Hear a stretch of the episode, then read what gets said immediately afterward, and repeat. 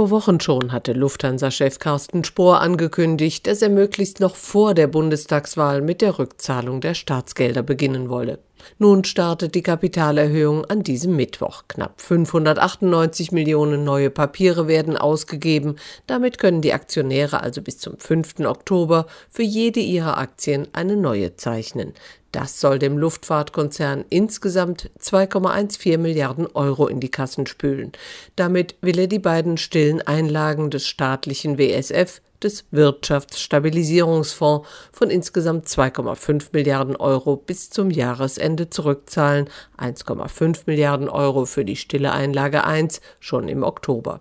Der WSF hatte schon Mitte August begonnen, über den Markt seinen Aktienanteil von 20 Prozent um gut 4 Prozent abzubauen zur Freude von Lufthansa-Chef Spohr. Und deswegen war uns das natürlich auch enorm eine Erleichterung, als die Bundesregierung bekannt gegeben hat, dass sie mit uns gemeinsam den Einstieg in den Ausstieg voranbringt. Das ist, glaube ich, ein wichtiges Vertrauen aus Berlin, was uns da entgegenkommt, was auch vielleicht in der Geschwindigkeit, in der das jetzt gemeinsam umgesetzt wurde, so nicht absehbar war.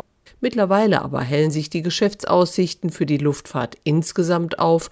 Auch die Kranich-Linie spürt eine anziehende Nachfrage und hofft für das laufende dritte Quartal sogar auf einen bereinigten operativen Gewinn. Ob der WSF an der Kapitalerhöhung teilnimmt, das ließ er noch offen. Das werde man erst nach deren Abschluss mitteilen, hieß es. Die Kapitalerhöhung wird von insgesamt 14 Banken garantiert. Der Erlös ist der Lufthansa also sicher. Die stillen Einlagen will die Kranichlinie möglichst schnell loswerden, weil sie teuer sind. Sie werden noch mit vier Prozent verzinst, vom kommenden Jahr an aber würden diese Zinsen steigen. Und es gibt noch einen weiteren Grund, warum der Lufthansa-Chef den Staat möglichst schnell loswerden möchte, erklärt Stefan Schöppner, Luftfahrtanalyst der Commerzbank. Er möchte wieder so in Anführungszeichen freier Unternehmer sein, der die wesentlichen Entscheidungen alleine treffen kann, ohne ständig sich mit dem Staat abstimmen zu müssen. Denn damit könnte die Lufthansa sich etwa wieder an der anstehenden Konsolidierung der Branche beteiligen.